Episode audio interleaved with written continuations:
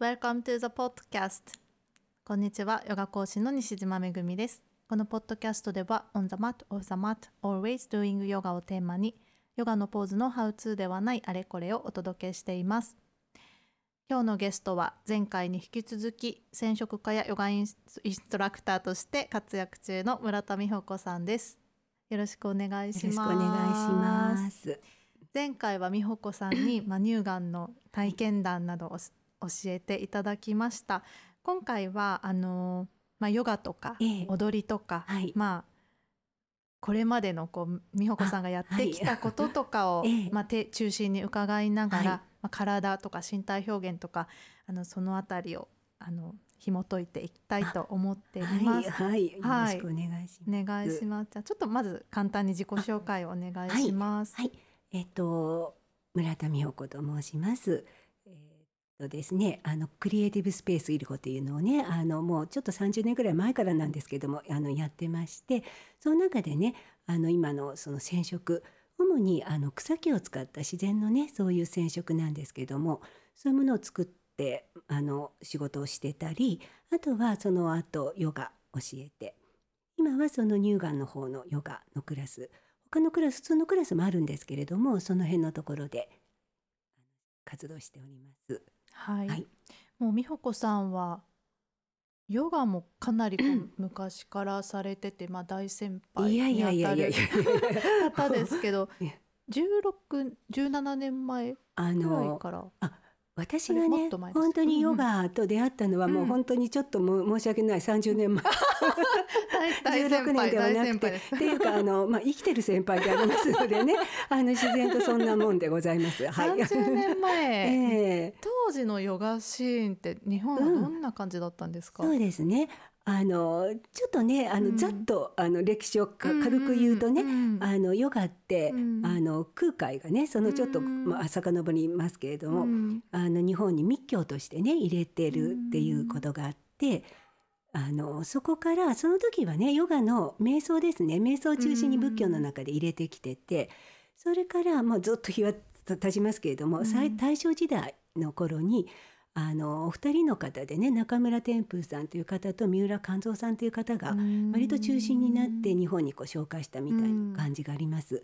それでその後あのもっとまた大正からこっちに昭和に来るんですけれども、沖ヨガのね、うん。今沖ヨガは皆さんご存知だと思うんで、うん。沖先生とか、あとサボタ先生っていう方があいらーして、はいはい。うん。大体ねお二人のやってたことの違いは、あの私は直接習っあの沖先生習ってはなくて沖先生のところであのあのこう中心的にやってたかから習ったんですけれども、えっと、三島というところでね道場を持って、そこでもう皆さん一緒に生活をするもうお食事玄米菜食を食べてうん。お掃除をして、それで日本の武道のようなことをしたりそれとかあの体を治すっていうこととか、うん。それとかもう華道ですね日本のね。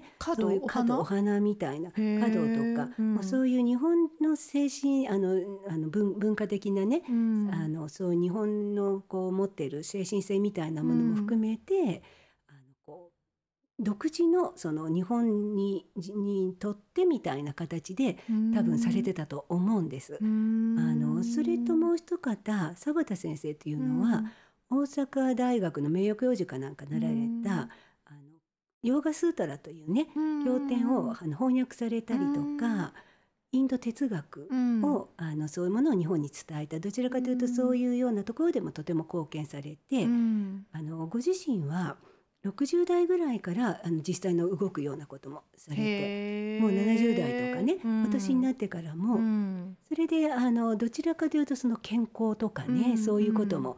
で私ももっとねそれはもう前なんで子供の時に覚えてたのが、うん。NHK でヨガの番組やってたんです。その時にそのバンバ先生という方がいてその先生が男性なんですけど、うん。NHK で、うん。あの体操のなんか毎週かなんかなんかそんな形でうん。ヨガのお教室の番組やってたりとか、へー。そこで割と一般的にもねうん。知られたりっていうことはありましたね。うん。それでその後ねいろんなこう流れがあってうん。日本ヨガ協会とかこういろいろできながら、うん。で私はその30年前にはうん。そこで、あのそちらの方にいた先生で男性だったんですけど、うん。その頃ってね今のお話でもみんな男性じゃないですか先はい。生方って。はい名前が出てきた方たち、うん。やっぱりあの男性が多かったですよね。それであの哲学的なものとか、うん。あとはあの宗教的なっていうか私はあの別に宗教っていうことではないんですけど、うん。仏教ヨガみたいな感じで、あの私の先生はそんなやり方をされてて、結構あの独特に自分たち流のものをうん。こう提供提供してたみたいな感じでしたね。で時代的にはうん。ちょうど90年代とかな、えーと80年代の後半ぐらいですか、うん。やったのが。でまだあのこうなんて言うんでしょうねあのこんなファッショナブルではなくてあの逆にこういうことはありました、いろなんな色の洋服を着ると目がこうんう錯乱するじゃないですか、だからもう統一したもうこうあなんていうの藍色の色とかねなるべくそういうもので、私の先生はね、うん。やりましょうあみたいな。もうこの色のウェアあでの結局もういろんなところにこうあの集中しちゃうじゃ赤着てないですか。青着てみたいになっちゃうと、だから視覚的にもなんかうん。その、そういうねあのような感じ。でもおかしいのはねその後ぐらいに、うん。あの女優の人がなんかダイエットみたいのでみんなレオタードを着てやった時期っていうのもあるんですよ。へー。うんレオタードでレヨガを？オタードでヨガをっていう時期もあったんですよ。なんか気もねうん。気持ち悪いというか違う目的かなみたいな。なんかあのまあその時その時の時代のね、うん。流行みたいなのあったでしょうけども、うん。私はレオタードは着てないですけれども、うん。うん。あのそういうのがあったりとか、あの徐々にそれでその後カルチャーセンターとかができて、うん。一般的に健康みたいな、うんうんうんで主婦の方とか、うん。ちょっと年配の方とか、うん。でその後ねあのオウム真理教の事件があって、うんすごくヨガが叩かれて、うん。あのなんかもう全然っていう時期があったんですけども、うんその後にまたあの外国の方のねもの、うん。あのパワーヨガみたいなね、うん。あのアシュタンガヨガとか、うんうん。そういうようなものも入ってきて、ん。そこからいろいろなその少しずつ、うん。あのファッショナブルにもなったし、うん年齢的にもうん。若い女性が増えてきたりっていうような感じだったんですね。だから私がやってた頃には今と違って本当にその先生のやり方で、うん。あのサンスクリット語であの般若心経だとか、ん。そういうのを勉強するような時間があったりとか、うん瞑想でもこう数珠を使ってこう一つ一つ「オあー。ームオームオーム」とね、うんうんやっていくやり方とか、うんあの独特のそういう感覚でしたね。うん。でポーズはうんあの普通にヨガのあの割とベーシックな hatha ヨガうん。です。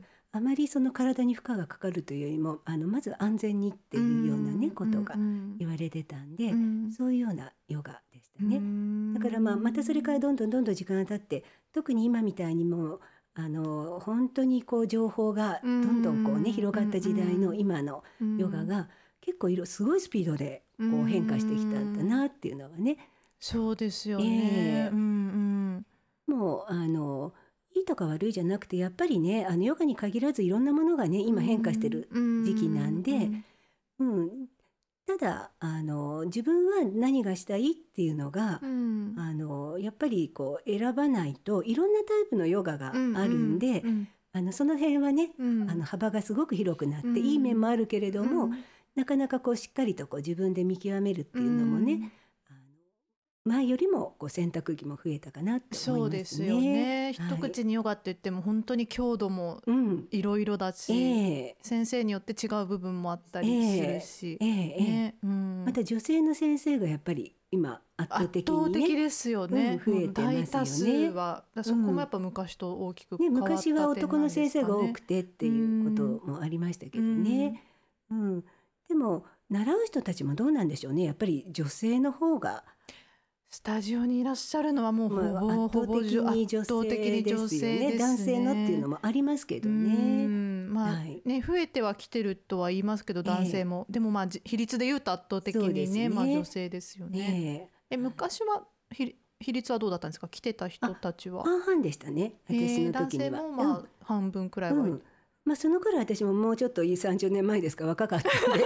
若かったと思うんですね。やってた時期もね。うん。うん。でもあのサラリーマンの方があの帰りに一緒にやってたりとか本当にそんな比率でしたね。うんうんうん。はい。え当時はなんかそうヨガやってるっていうとなんかちょっと変わった人みたいな感じだったんですか？割と普そ通の。れはない。もうん。うそれはなかったですね。うん。どちらかというとあの健康みたいな、うんうん。あとはでもそういうあの精神的なものを少しこう自分の中で、うん。あの何かこうつけたいみたいうんうな、んうん。あのこともありましたよね。へはーい、え美穂子さんがヨガを始めたええきっかけって何だったんですか？私はねあのもともとあそうきっかけっていうのはやっぱり体を壊したっていうのがありました。うんうん。それであのちょっと難病みたいなねちょっとそういうししそういうのを名前言われてじゃあどうしようかなと思ってその時あの要するに東洋的なねうん。太極拳も流行ってたんですあよ。ーとか。うんうんうんでとりあえず太極拳もやったんです。うんうん。気候気候はその後ですけれども、うん。それでヨガや,、へてみたー。あじゃあ時にいろいろやってみたんですね、うんやってみたんですけど、うんやっぱりねあの太極拳ってこうぐーっとこうね割と腰を下げてやっていくうん。ゆっくりとそれもいいんですけどなんとなく自分の感覚としてはあのヨガのスーッとこう伸びるねうん。伸びやかなあの方がとってもこう好きでうん。あのやっぱりあヨガがいいなっていううん風な形でしたうん。ね。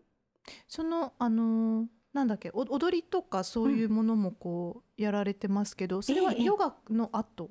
あにそういう方に？そうですね。えーっと感覚的にそのヨガの方が感覚っていうかやったことは先になります。うん。ただねあの私ねあのさっきもちょっと紹介してきた踊りっていうのは、なんか身体表現みたいなことなんですけど、うんうん実はね人生の中でうん。一番強い衝動があの5歳の時に踊りたいっていうのがもう一番強い衝動としてあったんです。うん。それでそれをずっと持ってたんで、うんあの学生の頃体操部入ったりへとかー。なんかその踊りに近いじゃゃないですか。踊りたいっていうなんか意欲もうそがあのったんですね。すごい強い衝動がどっから来たかわからない、へー。ん。もうそれがあって、うん。でもこう体操やったりもしてたん。で、うん比較的その体を使うっていうことは、うん。ヨガ以前から、あうん。のとっても好きだったんですね。うん。あの水泳は大嫌いなんだけど、うん。うん。うん。あの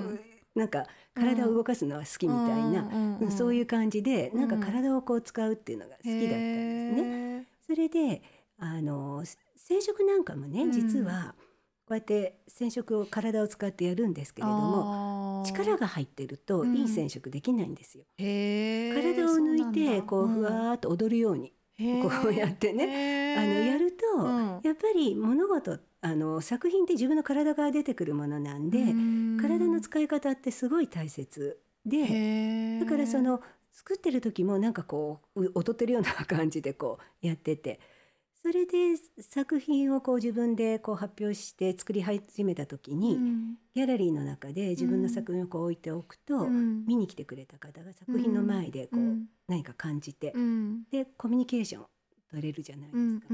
でこうやって帰りにギャラリー出て行ってでもなんか私もっと直接的な表現方法ってないかなって思った時にあ体をそのままあの自分を作品にしちゃえばいいのかもしれないってだから最初は踊りというよりも自分の体そのものをあの作品にしてうん。一個っていうふうに思って、でヨガはもうですからその頃もうやってたんですね。うんうん。であのなんでやってたかっていうと一つには自在になるためっていうのがあったんです。自在になるため。うん。あの自在な体を作るため。へえ自由自在って言うでしょ？うんうんうんで自在ってすごくいくら踊りたいと5歳の時に思っても、年取ってうん。もうこんな硬かったら動けないじゃないですか。うんでヨガはあの自在に動くためにはとっても必要なもの。うん。でなんでかっていうとねもう一つ私の中に大きなうん。要因があって、うん。その頃さっき話したように私はちょっと仏教ヨガみたいなものがあったんで、うん。言葉で言うと「ボンが一如」っていう言葉があるんですね。うん。ボンボンっていうのは大宇宙でが自分が一如、人一体であるっていう意味なんですけれども、大宇宙と小宇宙の私たち肉体が一緒であるっていうことはつながってるっていうことですよね。で何かを作る時って自分の中で何か生み出す時っていうのはやっぱり何かこうなんでしょうね。瞑想状態っていうのはただ座ってこうではなくて、うん何か動きながらん。自分の中にこう何かこうひらめきのようなものを入れてくる時っていうのは、やっぱりなんかそういう大きなエネルギーとの一体感みたいなのうんを、あの自分なりの形でこう経験していったりうんした時に、うん。ヨガの世界観そのボンガ一如っていうのがうん。ものを作る上でも基本なんですよね。うん。うんそれで体も動く時に、うん。その自分を超えたところから動くようなエネルギーみたいなものっていうのもすごくやっぱりあったんで、うん。そことヨガっていうのがうん。すごく近かった、うん。それとヨガっていうのは体を内観していっうん。て感じるっていうことが自分の身体表現っていうのがこうやって立った時に、うん。手の中からこうぐーっと体の中動いてその動きたいその動きはどこに向かっていくかっていうのをずっと観察していくようなそんな作り方をしそうするとなんか突然この辺がふーってこう動いてきたりとかね。突然なんか腰の方がすごくこっちにねじりたくなったりとかそういうような感覚をこう自分で探りながらこううん。動いていくみたいな決められた形を踊るとかではなくて、うん自分の中の体の中のその動きをキャッチしたものを、うん。あのまあ、即興でこう出していくみたいなやり方だったんで、ヨガをすることによってそのこう自在になるっていううん感覚があって。うんその中でのこう踊りだったんですね。ねだから普通の人に踊ってるっていうとなんかこう決まったステップとか、あとこういうものとかって全くできないんですよ、うん。覚えられないし、ああのもう全然ダメ、うん。そういうものは。うん。そうじゃなくてやっぱり自分の体が何を発しているのかっていうのをキャッチしながらそれを形にしていく、するためにはある程度のしなやかさがなくちゃいけないし、うんそうするとヨガであの体をこう動かしていくこととか、あとそのエネルギーをどう感じるかとかっていうのがあの直やっぱりその自分の表現と一致してたっていうのがありましたね。へえ、うん。そう今日美穂子さんがね写真をお持ちくださったんですけど、まあこれがねこのご自身のそうですね。それは一つの作品。自分の体をあの作品化していくみたいな、うん。作品も自分で作ってるんでその空間の中にあの自分があのその染めた綺麗布を使ってこういう表現していく植物で染めた。そうですね。これも植物であの結構真っ赤とかね黄色とかねあの華やかなそうなんですよね。自然界の色。うーん。あの自然のものってねあの植物を煮てあのじゃあなんで赤が出るのとかって思うじゃないですか、ははお茶をね飲む時にお茶をこう煮て沸かすとこう色が出ますよね、うんうん。でその色素を布に移行させるんですけれども、うん。その時にあの植物って大地の中からあのある要するに何ていうの？ミネラルをこう吸い込んでいく。そういったものをミネラルを焙煎という形で布に入れるんです、そうすると色がそこでこう出てくるとかっていうちょっとねそういう科学的なこう要要素あるんですけれどもなんかねやっぱりあの自然とすごく根ざされて色が出てくるっていうのがあるんで、うん、あの本当になかなか今はこの自然の色ってねあのアースカラーばっかり思うかもしれないんですけれども、うんあのそういう意味ではあのやっぱり結構エネルギー強いいやーでまあ。私も植物の、うん。ねそのものの、まあ、命のね色みたいな。色をね。うん。でその中で自分がこうへテーマにしてたものがやっぱりなんか一つのこうあのちょっと宇宙的なものだったりーとか、あのそうですね結構その辺がテーマっていうのが、うん、やっぱりちょっとこう広がっていく。うん。ただそのすごく面白いあのこういうふうにやり始めた経経験の中でね一つ初めてあのやった時に、うん。ギャラリーの中で小さなギャラリーだったんですけど、うん。周りを道歩いてる人がみんな見える。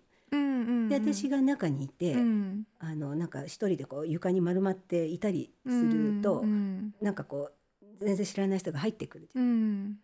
でそしたら突然私がそこで動き出して、うん。なんかこううごめき始めると、うん。まあ相手もびっくりするんですこううん。じーっと見て、うん。でそこでぐーっとなんか10分とか20分とかやると終わった時にその見た方が結構いろんなこと話し出して自自分の悩みも話しちゃったりとか、うん。あの壁がなくなってであこちらもなんかもう体を使ってなんかこう綺麗に見せようとかじゃなくて、なんかそのままをこううん。表現していた時に、うん。すごいコミュニケーションが生まれてたんですうね。ん。でだから体の力ってすごいなって思いましたね。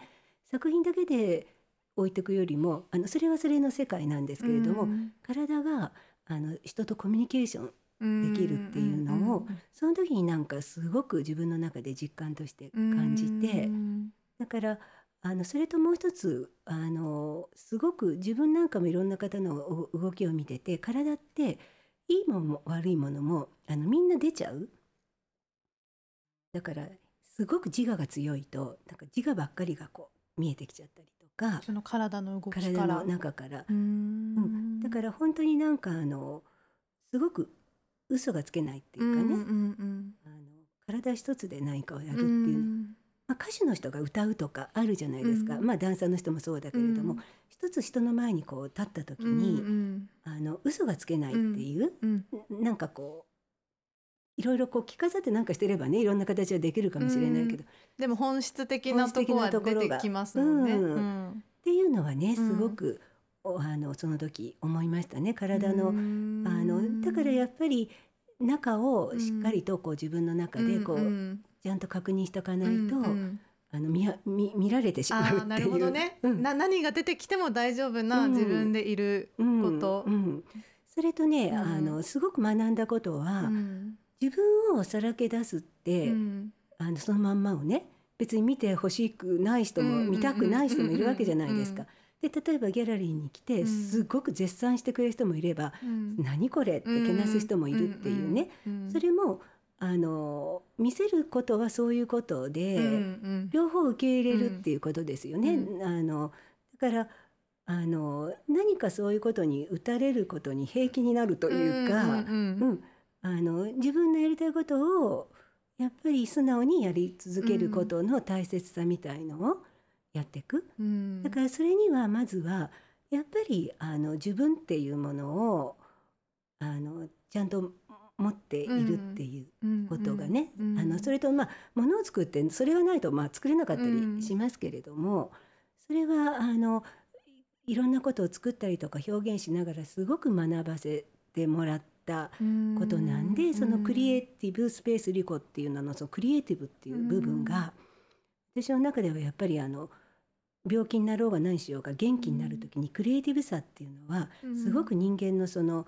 生命力を活性化するうん。原動力になるなっていうのをね、あの例えばね病気で全然動けなくなってて寝てても想像力はできるじゃないですか、想像力は病気になってないんで、うん。あのどんなところにも、あうん。の宇宙の果てまで行けちゃったりしますよね。ね。頭の想像の中ではね、うん。そうん。どんな状況でも。うん。だからそれだけ、うん。あのクリエイティブさっていうのはあの何かを作るとかね、うん。あの特別なうん。芸術家とかそういう話ではなくて、クリエイティブな、うん。そういう発想したりとかっていう力は、あのすごいあの可能性があるって、それは感じますね。誰もが持ってる力ですもんねね。この想像力っていうのは。でこればっかりはどんな体制に入ろうと、やめられるあの、うんうん。思っちゃいけないって言われても、うんうんうんうん。入ってきても。そうですよね。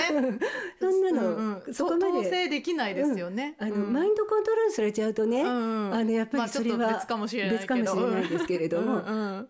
まあかなりのね確率で、うん。そこっていうのは、うんあの自由度うんがありますよね。うん。うん。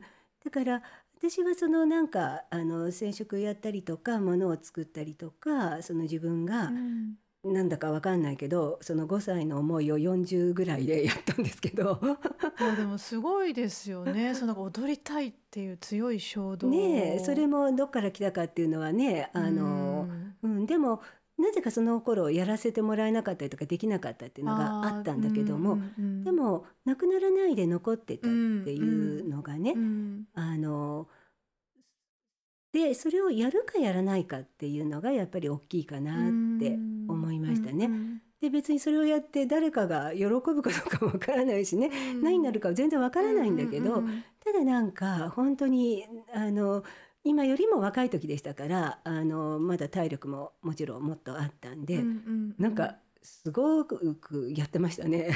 でもなんかわかります。そのなんか、うん。何の役に立つかわかんないし、うん。誰の役に立つかわかんないけど、うん。でも私がそれを見てみたいみたいなのってありますすよね。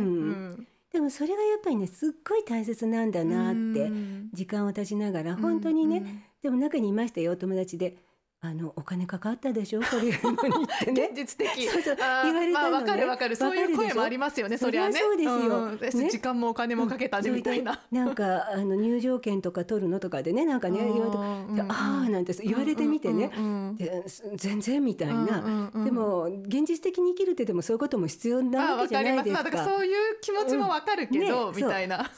でもそうは言ってもうんなん。かやりたいことをね、あのやることって、どこでそれがいかい生かされるのかなんてう全くわからない。わかんない。ううん。でもね私今回こうやってお話しさせてもらって嬉しかったのが、うん。ちょっと前のことでもね、うん。それちょっと今整理してみた時に、うん。うんあ役立ってるって思えたことがうん。やっぱりその後病気になった時とか、うん。いろんなところでなんか確認できたんですよ。うん。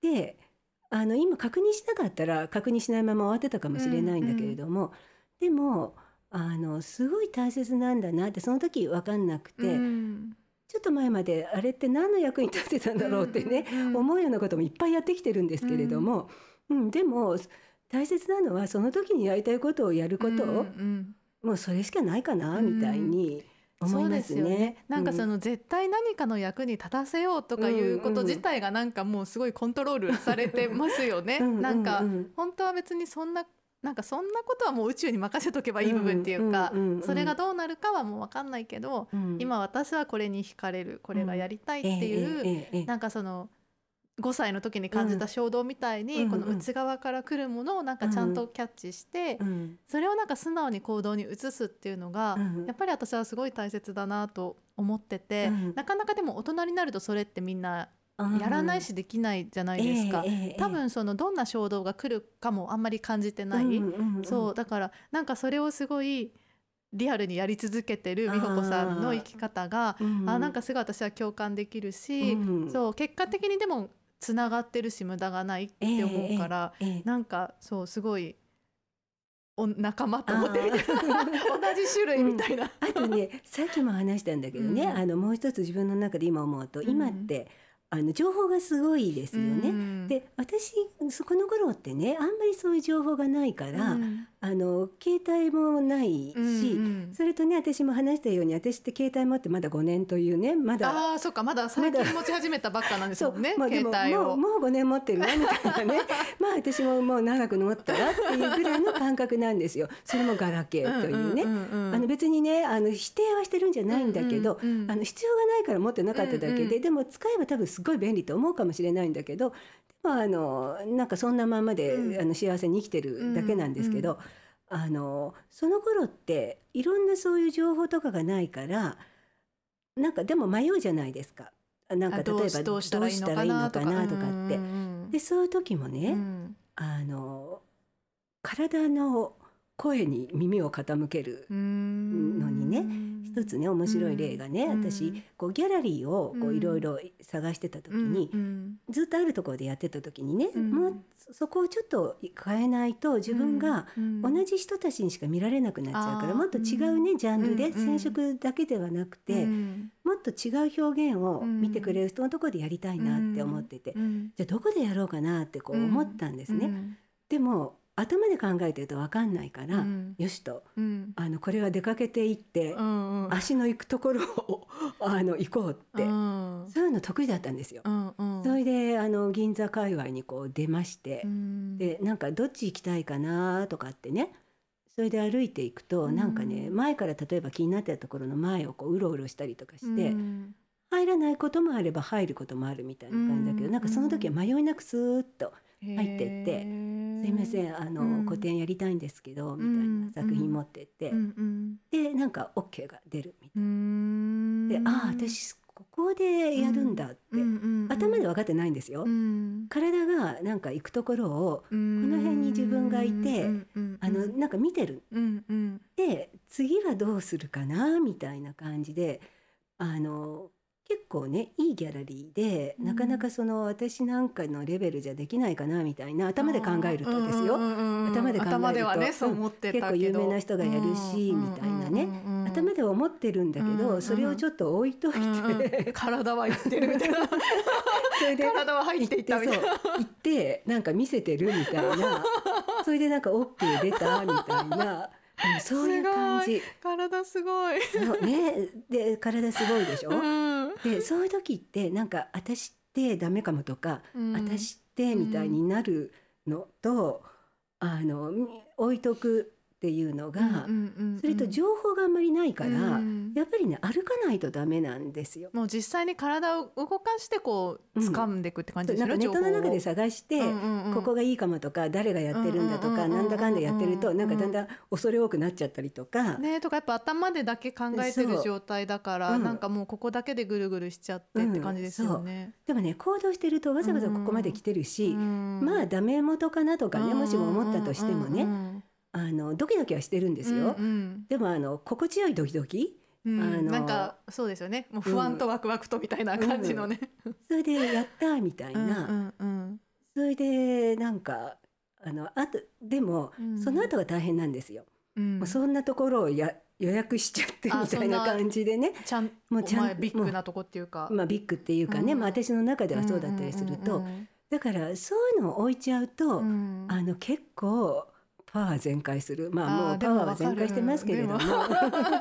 わかる。すごい共感できます、なんかうん。あの体ってやっぱなんか全部知ってるっていうかなんかすごいやっぱ私も偉大な知性とつながってると思ってて、うん体って、うんええ。だってもうそもそも私たちが何も指示しないうんのに勝手に動いてる時点ええですごいじゃないですか、そうそうなんね。なんかもう消化にしろ代謝にしろ、うんうん。ね、私たちは何も指示しないし、うんうん。知らないけど、ええ勝手にやってくれてるだけですごいし、なんか私ある人なんかね何でこの話聞いたか忘れたんですけど、うん。ちょっとなんか納得したのが、うん。なんか旅行とか例えば旅に出たりする時に、うんうんうんなんかまあ無事に帰ってこれるか不安な時は、なんか体に、うん。なんかちゃんと2週間後ここに帰ってきてねってええなんかお願いしとくと、うん。体が勝手に危険を回避してくれるみたいなうんことを聞いたことあって、うん。あでもなんかなるほどなんか体ってやっぱそういう知性があるのかなあって思ね。ったんですよね。うん。うんだからあの本当にね思いいろんな経験して、うん。例えばね私もある時期ねちょっといろんな世界中のちょっと変わったところを行ってたことがあったんです、うん。それも自分が行きたいっていうよりも行くようになってたっていうことがあってね、うん。でもね行ったところどころで、うん。あの事件が起きるんですけど、うん。私が帰った次の日とかにねあでほんもう実際になんか事件が？事件が。それで一番割と有名だった事件が、うん。もう何十何年20年ぐらい前かしら。エジプトであの日本人のルクソールで、うん。あの新婚旅行で行ってる方とか日本人の旅旅行のあの撃たれて死んだっていう事件があったんですよ。あった気がする。うん。でその時私はその方々と一緒にあのカイロのホテルにいたんです。あ一緒に？あ一緒。ってその方々は、まあ、新婚旅行とか来ててね、あちゃんと面識があるとかそういうあのじゃなのくどっかをちゃんとした旅行会社のこうツアーかなんかで行って、うんうんうん。同じホテルに泊まってて私なんかね、一番安いツアーかなんかで一人で参加してたんですけど、うん。ただホテルが一緒だったんで、うんうんうんあのその彼らは知ってた。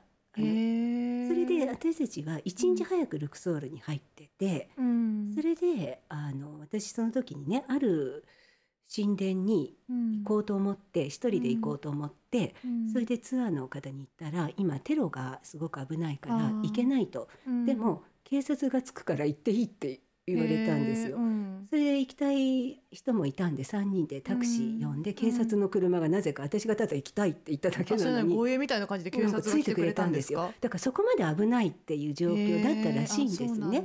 それでそこの神殿に行ってうん。自分がちょっとやりたいことをやって戻ってきて、あのすごくねあののどかなところをずっと撮ってなんでこんなところで犯罪なんか起きるのかなって思っててその夜ね、あの一人で夜街の中出て、夜出ちゃいけないって一人で街の中とか出たんですか？そういう警察に護衛されてる 状況で？それもすごいけど。なんかもう本当にそんなことばっかりやってたんでそれであの一人で夜出て街の中歩いてて、うん。あーとかって言ってで次の日ね朝早く列車で、うんあのまたカイロの方に移動してたんですね。でその乗ってる間にそのカイロにいた方がルクソールに次の日1日遅れで入った朝撃たれたんです皆さんたちが。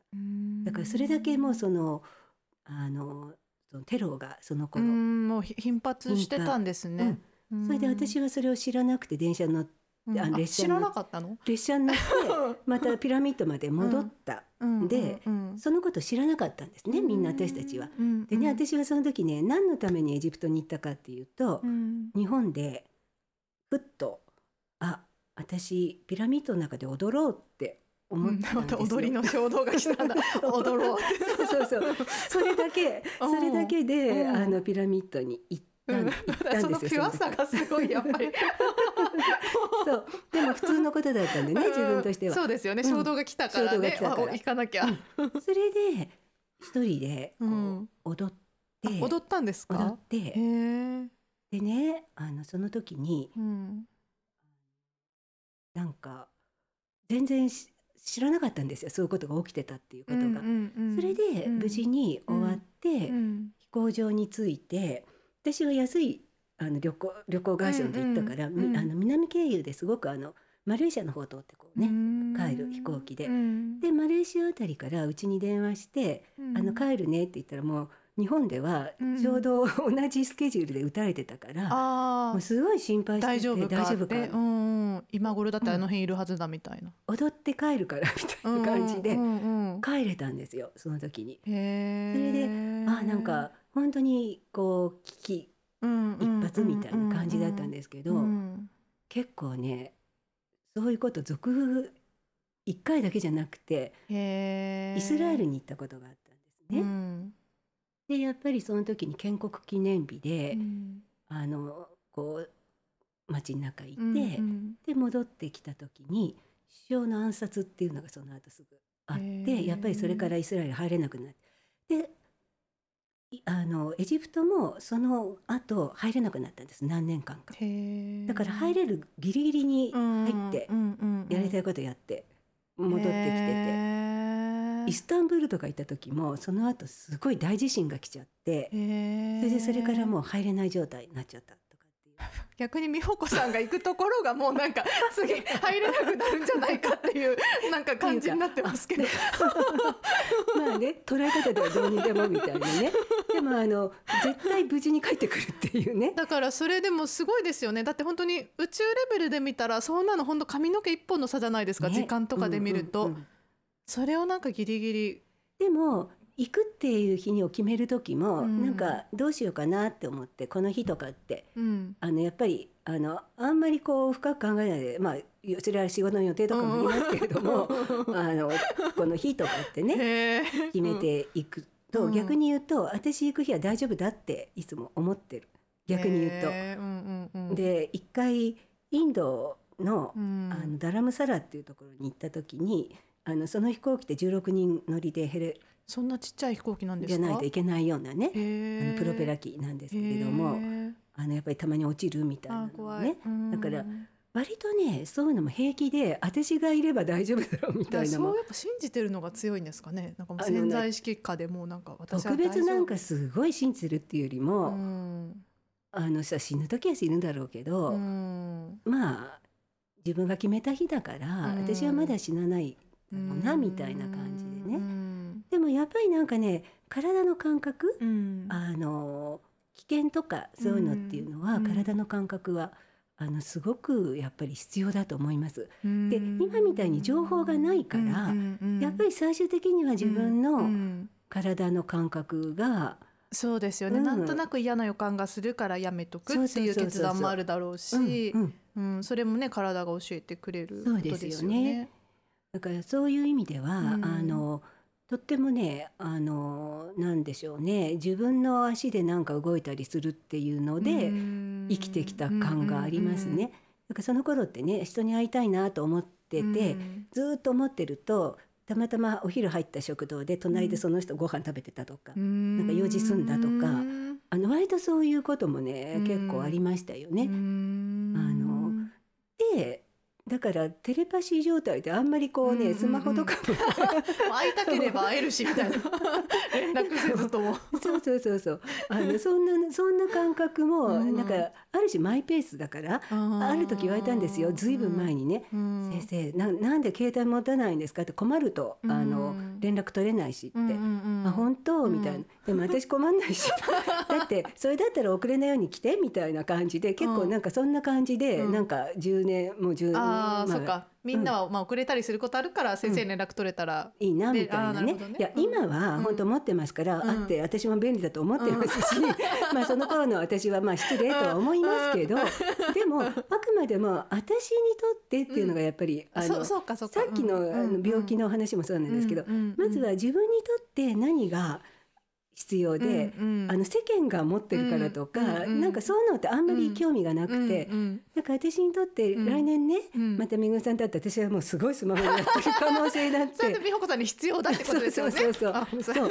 そう。いうことで、うん。あの必要があればやるけれども、うんうん。必要がなければ、うん。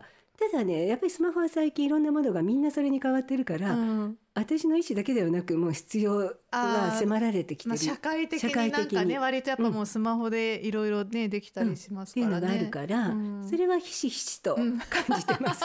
必要性も感じてる。年内にはっていうことも思ってますけれどね。うえまあでもわかる。なんか自分にとってどうなのかって判断するの大事ですよね。なんかね。みんながこうだからとか、うんうんうん。ね社会がこうだからとかうんじゃなくって、その自分にとってそれがどうなのかっていうところ？そう。うん。それはやっぱり基本的に、うんあの、ありますね。だからあの皆さんも本当にそういう自分の感性今逆に大変だと思うんですよ。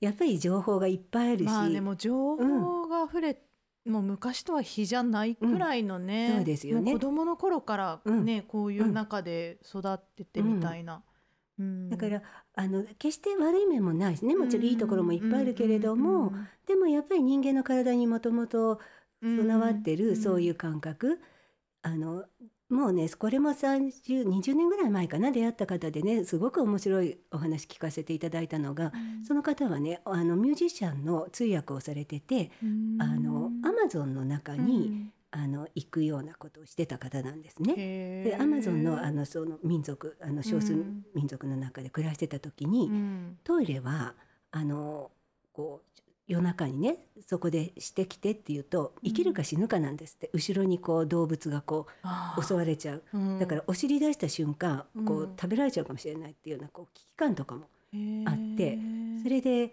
あの男と女と分かれてこう暮らしてるらしいんですね男性と女性。性で女性は子供を育てながらうん。いろんな仕事をするんだけど、うん、男性はみんな遊んでるって。ももうそれが平和の第一歩ってあそうなんだ、男が仕事をするとあのそのかし狩りとかねそういう力仕事は。あやるんですね、うん。なんか政治的なこととかやり始めちゃうとなんだかもうダメになるから 男の人は遊んでなさいっていう、ようなねうん。あの感じなんですって。うん。で彼女はねそこにずーっといてお子さんも日本に20代のお子さんとかいてうん。どうしてるかなってこう日本人の方日本人の方。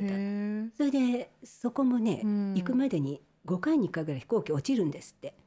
でもえかなりの確率じゃないですか？確5回に1回、なんかね、うあんのすごい落ちるんだけども、うん。でもなんか自分は大丈夫だったみたいな話も聞いたんですけれども、でもね、うん。その方がね今から20年ぐらい前の話ですよ、うん。成田空港に降りるとこうやってね目の前をわーってこうね蜘蛛の巣のようにこううん。光がこう、あの電波。電波がこうあの見えるんですって。それで家に帰ってくるとテレビをプッとつけるとテレビがバッてねあの電気光がバッバッてでうちのテレビ壊れちゃったって思ってうん。あのそれであのいろんな光がいろんなものが見えてきちゃってうん。私おかしくなったのかしらと思ってたらうん。うん。1週間もいるとこっちの文明の世界に慣れてくるんでうん。見えなくなってくるんですあーもうずっとアマゾンのあそこに同化してるかいらるともうそういうねいつも身の危険を感じてそういうものをキャッチしなくちゃいけない生活をしていると。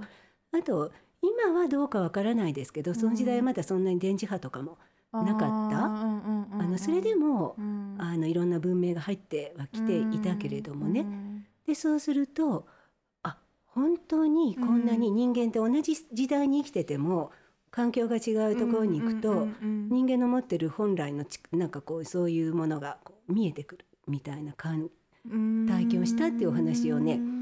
彼女のお話を聞く会っていうのがあってねすごく面白かったんです。すごいですね。うん。それであのその時にねやっぱりあの一番自分が心配に思ったのはその後考えたら、アマゾンのことよりも自分の息子たちだって、こういう世界にいていいのだろうかみたいなね、でもそれからもう何十倍もすごい今電磁波だと思うんですよ。うん。その時代に比べたら。うんでもう通れないぐらい雲の巣がね雲雲の巣が。現実的には。うんうんこれから 5G になるとか、ね 5G になると今度はマンホールの下からこう浮き上がってくるほどの質量が今度出てくるって言われてるぐらいね、へーとっても体に対する影響もねあのないとは言ってる方もいっぱいいますけども、うん。まあいろんなことがある、でも私たちってあの20年30年前の話してても過去の時間に比べてこの変化ってすごい大きいから、うんうん。実は体もあの本当にいろんな意味での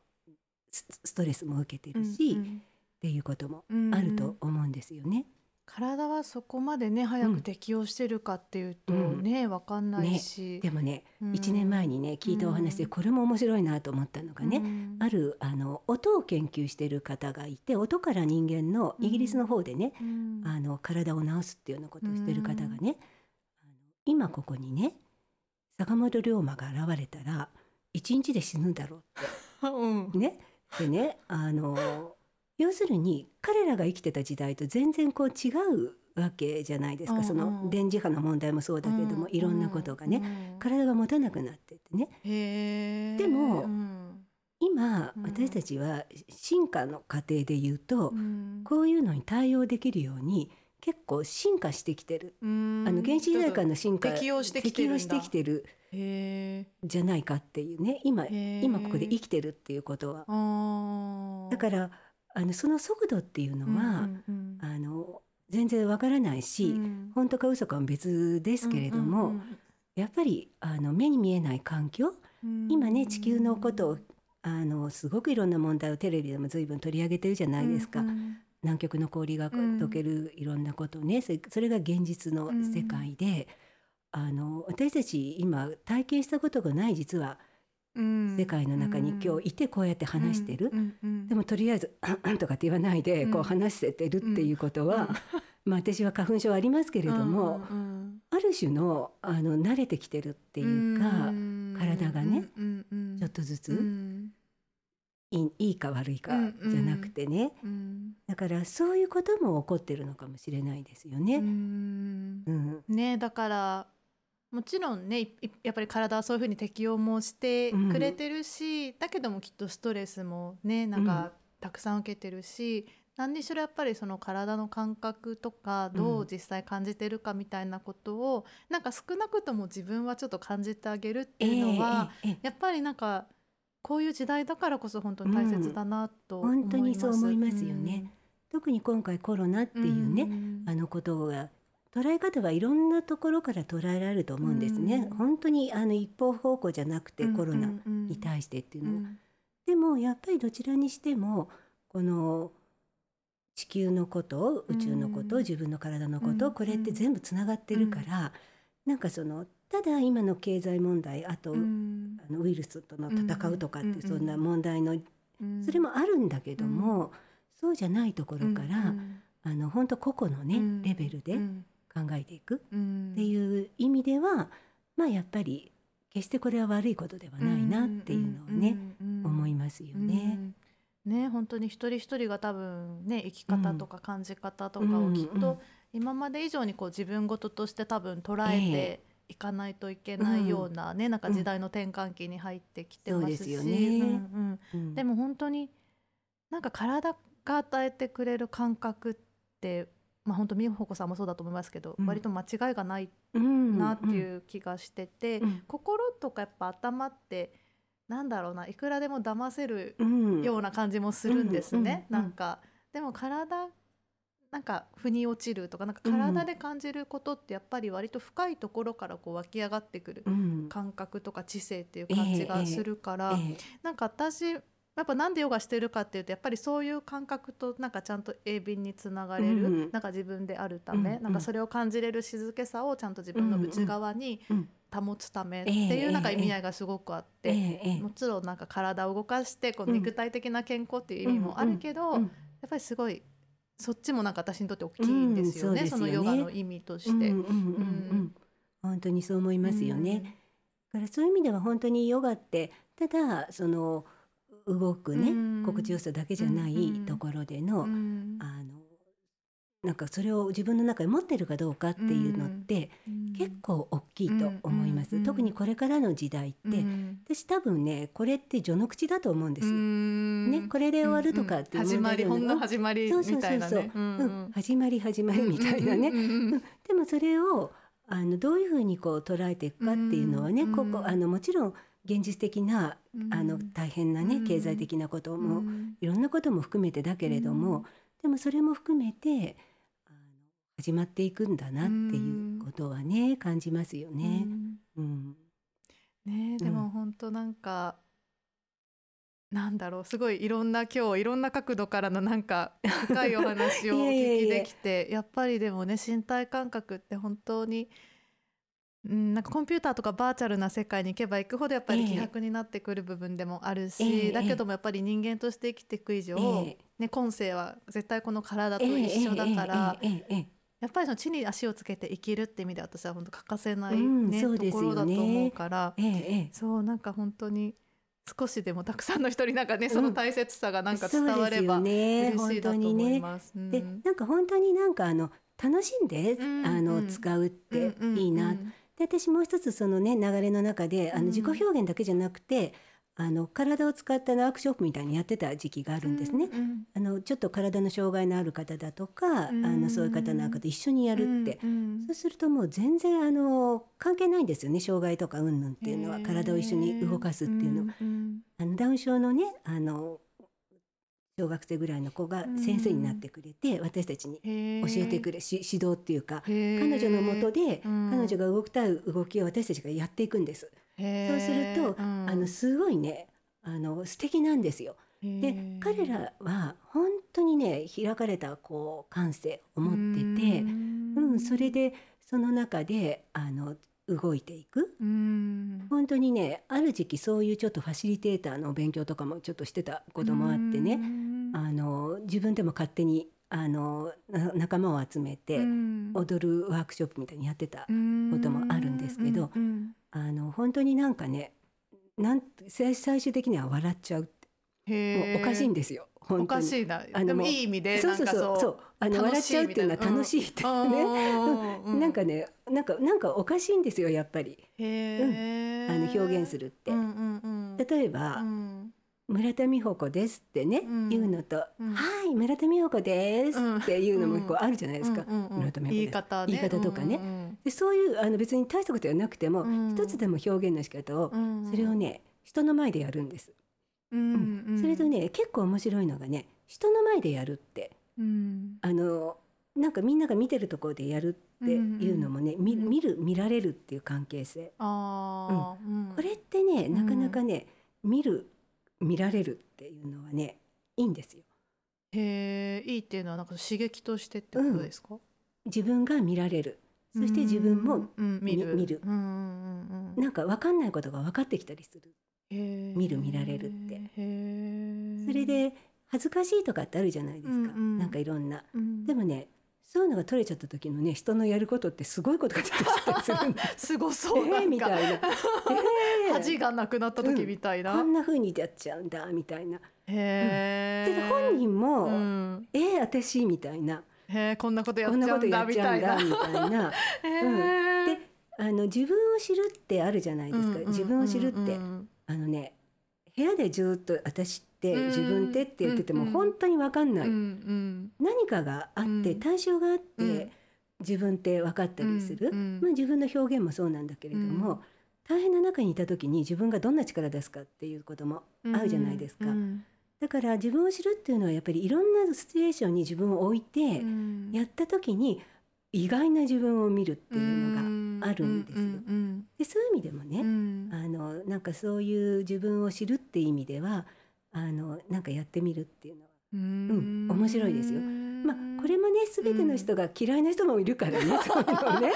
あの別に皆さんに強要はしないですけれども、うんうんうん好きな人は。へー。あの意外なねうんうん。あと面白かったのはねあの男の子で27歳ぐらいでね、あのもう会社にも行けなくなっちゃってもうずーっと引きこもっちゃってた子がいて、うん。3回ぐらい出てきてくれて、うん。私来ても何にも言わないで、うん。やりたかったらやればいいしやらなくてもみたいなスタンスでね、うんうん。やっぱり場を作るみたいな人と、うんなんかある時急にやりだしてへー。それである時急に笑い出して、うん。ある時急に会社に行けたみたいな。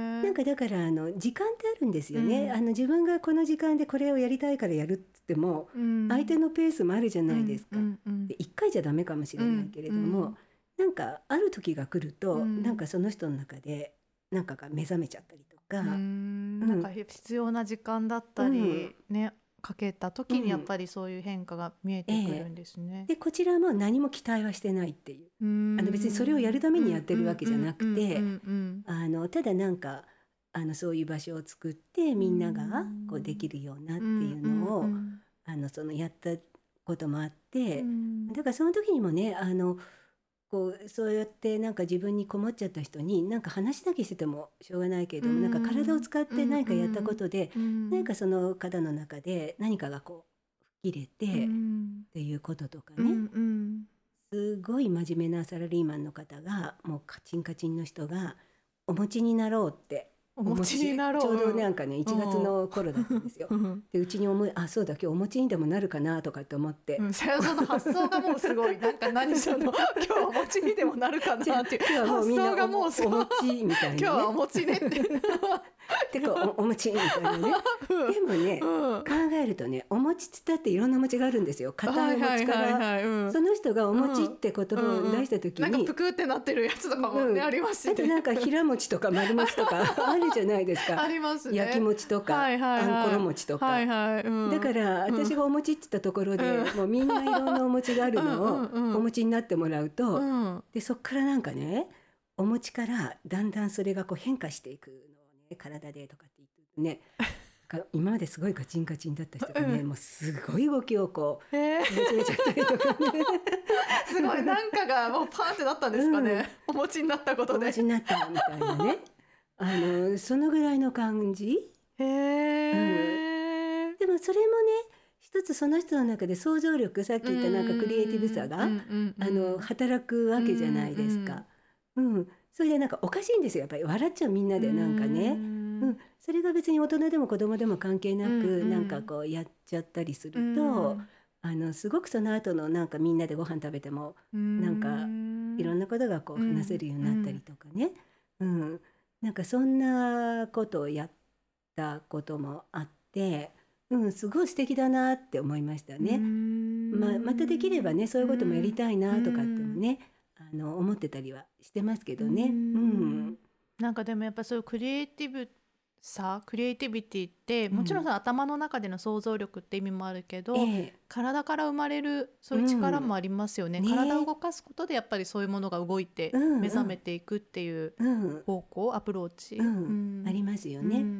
うんあの心が踊るっていうでしょ、うんうん。だから絶対踊りたくない人は心だけ踊ってねみたいなことだってこうできるしうんあと手だけの踊りとかね。うん。あと足を全部縛ってはい自由に動いてねとかね、うん。なんかこういろんなこうアプローチできるじゃないですか。うんうんそれでなんかやってみると、うんうん。あの思わぬ自分と出会っちゃったりとかしてね確かに。なんか普段のふなんか常識の域を超えたなんかうん。そのね制限を与えられた時に なんかまた自分の中の新たなクリエイティビティが目覚めるみたいな。うん。うん、なんか本当にあの私自身もすごい楽しかったし、あのうんあのすごくそれもなんでその時やってるかわかんないんですよ。なんかさっき言ったみたいにね、それで別に仕事にしようとか、これでなんか頑張って、うんうんうんあのそれででもねちょっとその頃はねそういうのハマってた時期はねあのダンスセラピーだとかいろんな勉強とかしたんだけど、うんどうも違うなってこれは別にセラピーをやるつもりでやってるわけじゃないし、うんうんうん。あのなんかあのこういう場合にはこういうのとかって教えられても、うん。うんなんかちょっと私のやりたいのとは違うかなみたいな。感みじで。うん。うん。だからなんか自由に、うん。あの勝手にやろうって、うん。そんなのがありましたね。そういうのをねあのちょうどやってるこう、うん。あるがところがあったんです。うん。でもともとのきっかけはそこに行ってイギリス人のウォルフガングさんっていうね、方が障害のある方のうん。こういうプロのチームを作ってて活躍してる方のへあのそのワークショップの指導を受けた時ーにうん。本当に素敵だったんです。そのうん。彼の発想とか、うんその障害あるない関わらず、体を使ってみんなでコミュニケーションするっていうことがそれであのやってたっていうね、あって。うんまあだから何って言われればいねやいやいや。ででもなんかそういう部分が人生大事ですよね。だから何ってなんかその全部がね建設的なことじゃないし、うん。なんていうの？建設的とかなんかまあ私もなんかどうでもいいっていうかなんかそれでお金を得る得ないってね別になんかまたちょっとねなんかそれマストじゃないし、でもやっぱり自分の心がそう踊ったりうん楽しかったりやりたいと思うことを、なんか素直にやっていくっていうのがなんかすごい健全だと私は思うんですよね。なんかすごい大事なことだと思う。なんか大人だからこそ。ううんん。本当あのなんか今日はねおかげさまでねあの めぐみさんのおかげで私はこうなんか過去からのことを振り返るっていう機会をいただいたことであこんなこともやってたんだなって逆に自分で思う思い返すことができてそれとヨガとのつながりが今まで全然あの全部あんまりつなげて考えてなかったんだけれどもうんすごく大元でね最初に言った「ボンが一如」っていうその考えの元から体のこう伸びやかなしなやかなうん。自在に生きるとかうんそういうことがなんかやっぱりあってその中でなんか私が自在に生きたいなっていうのがうん。なんだかわかんないけどやってやってみちゃうみたいなねうんうんことで。でも多分これから先もこういう形でいって、まあ、うん年とともにねだんだんこうあの行動範囲狭くなるかもしれないけれどもあのまあこんな感じでいいのかうん。なみたいな、うんうんあのその確認を今回させていただけたっていうのが、でもなんか役に立ったようでよかったです。私たちもね美穂子さんの経験からなんかいろいろこう学ばせていただいたり、ええねやっぱりこの体、肉体っていうね、ええなんかそこのやっぱり大切さっていうのを改めて、なんかたくさんの人がまあ感じてくれたんじゃないかなと思いもうます。本当にあの、はいありがたいです私も。こちらこそありがとうございました。励みになりました本当はに二週二回にわたってはい、もうね、なんかあの、そんな私のね、本当になんか個人的な話をね、こんなね、あの電波を使ってね、なんかありがたいで、本当にもう感謝でございます。はい、ありがとうございました。またじゃあ美穂子さんのプロフィールとかディスプレクションにも入れておきますのでぜひチェックしてみてください、はい、それでは本当に2回にわたってありがとうござはい、ありがいました、とうございました。また次のエピソードでお会いしましょう。バイバイ